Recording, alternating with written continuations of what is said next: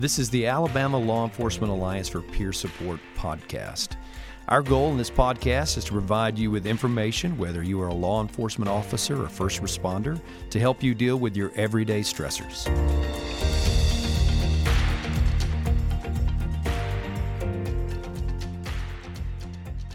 Welcome to today's broadcast. We appreciate you being with us. We are continuing our conversation with Chaplain John Gallops. In the studio, we have Tim Faulk, Clinical Director of ALLEAPS, and then retired Captain David Jay of the Dothan Police Department. My name is Keith Frith. John, thank you for being with us again. Today, our topic is we're discussing the importance of the chaplaincy, and I thought we had a really good episode last time. So, Tim, Tim, I'd like for you to kick us off on this episode as we're continuing this conversation. Good. Thank you, Keith. You know, one of the biggest obstacles, and I think John would agree with me, is, and, and he's done a really good job of trying to select the right chaplain because not everybody is cut out to do it.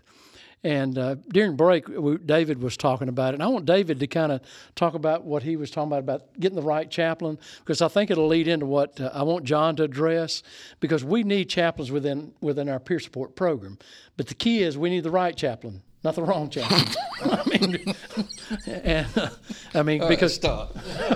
Well, I mean, Keith's looking at me like, well, I guess Tim's going to take the whole ten minutes. All right, yeah, uh, ditto. But we want to make we want to make sure that the chaplain is the correct chaplain and he understands the ministry of presence. So, David, take it from there, brother. Yeah, John, we were discussing through when I was with Dothan, we had chaplains that the officers would run away from because they didn't trust them or it wasn't a good presence, but we had those they felt really close with.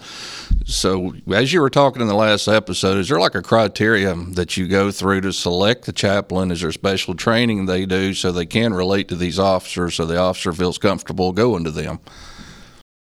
Absolutely. It's you remember earlier when I said that I met my chaplain when I was with Montgomery Police Department, never saw him again. To to be a uh, a chaplain, you have to make sure that um, you're covered by uh, confidentiality.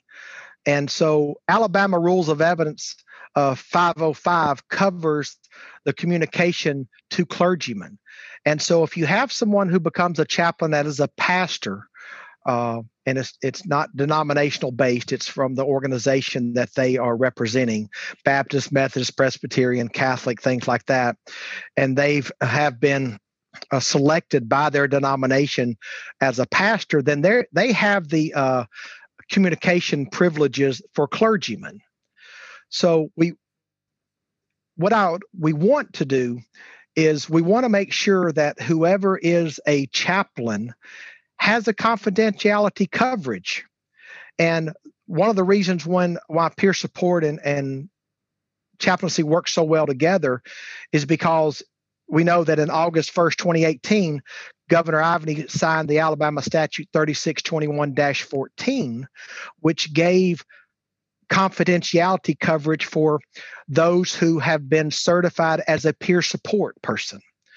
So in peer support and chaplaincy, it's not about quantity, it's about quality. And what we would like is we want to find officers, firefighters, EMS people who want to become chaplains because when you become a chaplain or you try to become an agency from a pastor standpoint or someone who's never put the uniform on, there's a trust hurdle there. I mean, we are a closed family, we are dysfunction, but we don't like a lot of new people coming in.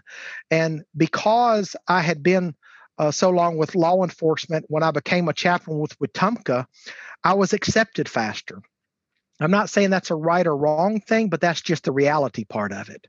So, um, within our zones ALLEAPS, we have seven zones across the state, and each one of those zones have coordinators.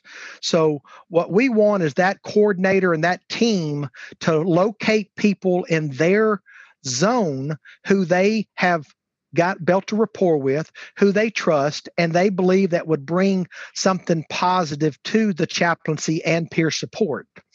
Uh, we would love for it to be law enforcement because now it's more of a peer support too. But um, so that's what we want the coordinators and their organizations to do is to find that chaplain you know a lot of agencies went away from chaplaincy has gone away from chaplaincy because um, the sheriff or the chief had a friend who he went to church with and said hey here's our chaplain gave him a badge and an id and you never saw him again and so he wasn't really accepted by the the the rank and file because he was you know quoted appointed by the chief or the sheriff so if we can find chaplain or police officers within the ranks, get them certified as a chaplain. So, as a peer support chaplain, there's definitely training that we uh, want you to go through, and there is definitely required training.